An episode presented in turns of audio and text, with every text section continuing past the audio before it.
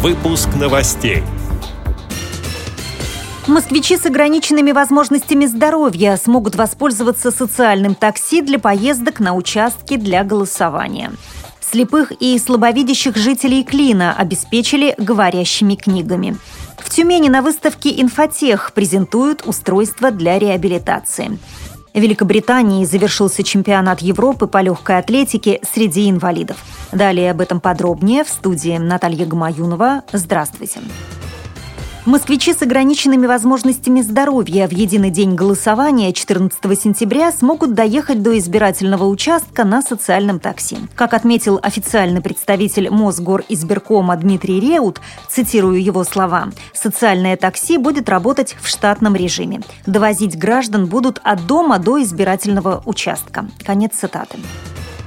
Российская государственная библиотека передала Клинской библиотечной системе новые книги для слепых и слабовидящих, сообщает Интерфакс. Выбор широк. Это современные авторы, классика мировой литературы и детские сказки. Список уже есть на сайте библиотеки. Также у незрячих читателей есть возможность сделать предварительный заказ на конкретные книги. С помощью московских коллег библиотека постарается выполнить эти пожелания.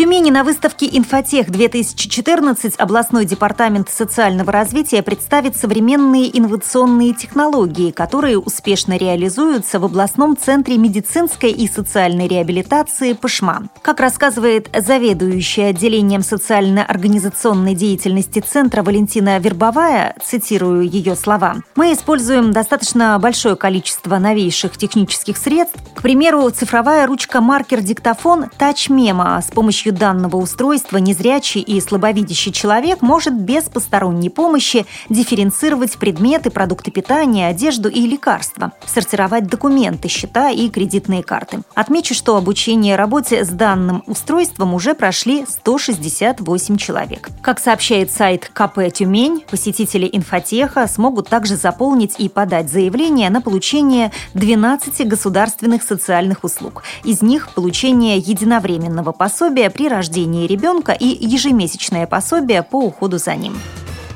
В британском Суонсе завершился чемпионат Европы по легкой атлетике среди инвалидов. В соревнованиях приняли участие 552 спортсмена из 37 стран. За Россию выступали 74 человека. Это люди с нарушением интеллекта, опорно-двигательного аппарата и слабовидящие. По итогам соревнований наша страна заняла первое общекомандное место, завоевав 88 медалей, из которых 41 золотая, 29 серебряных и 18 бронзовых. Вторая в списке Украина – 44 памятных знака, а тройку призеров замкнула Великобритания, получив 53 награды. О том, как проходили соревнования, рассказывает администратор сборной команды России по легкой атлетике «Спорт слепых» Сергей Семенов. На самом деле прошло все очень замечательно. Претензий или там каких-нибудь подвохов вообще никаких не было. То есть все было достаточно гостеприимно. К нам относились уважительно, не пытались не засуживать ничего. Э, ну, были, конечно, тоже моменты да, в технических видах, но это, скорее всего, было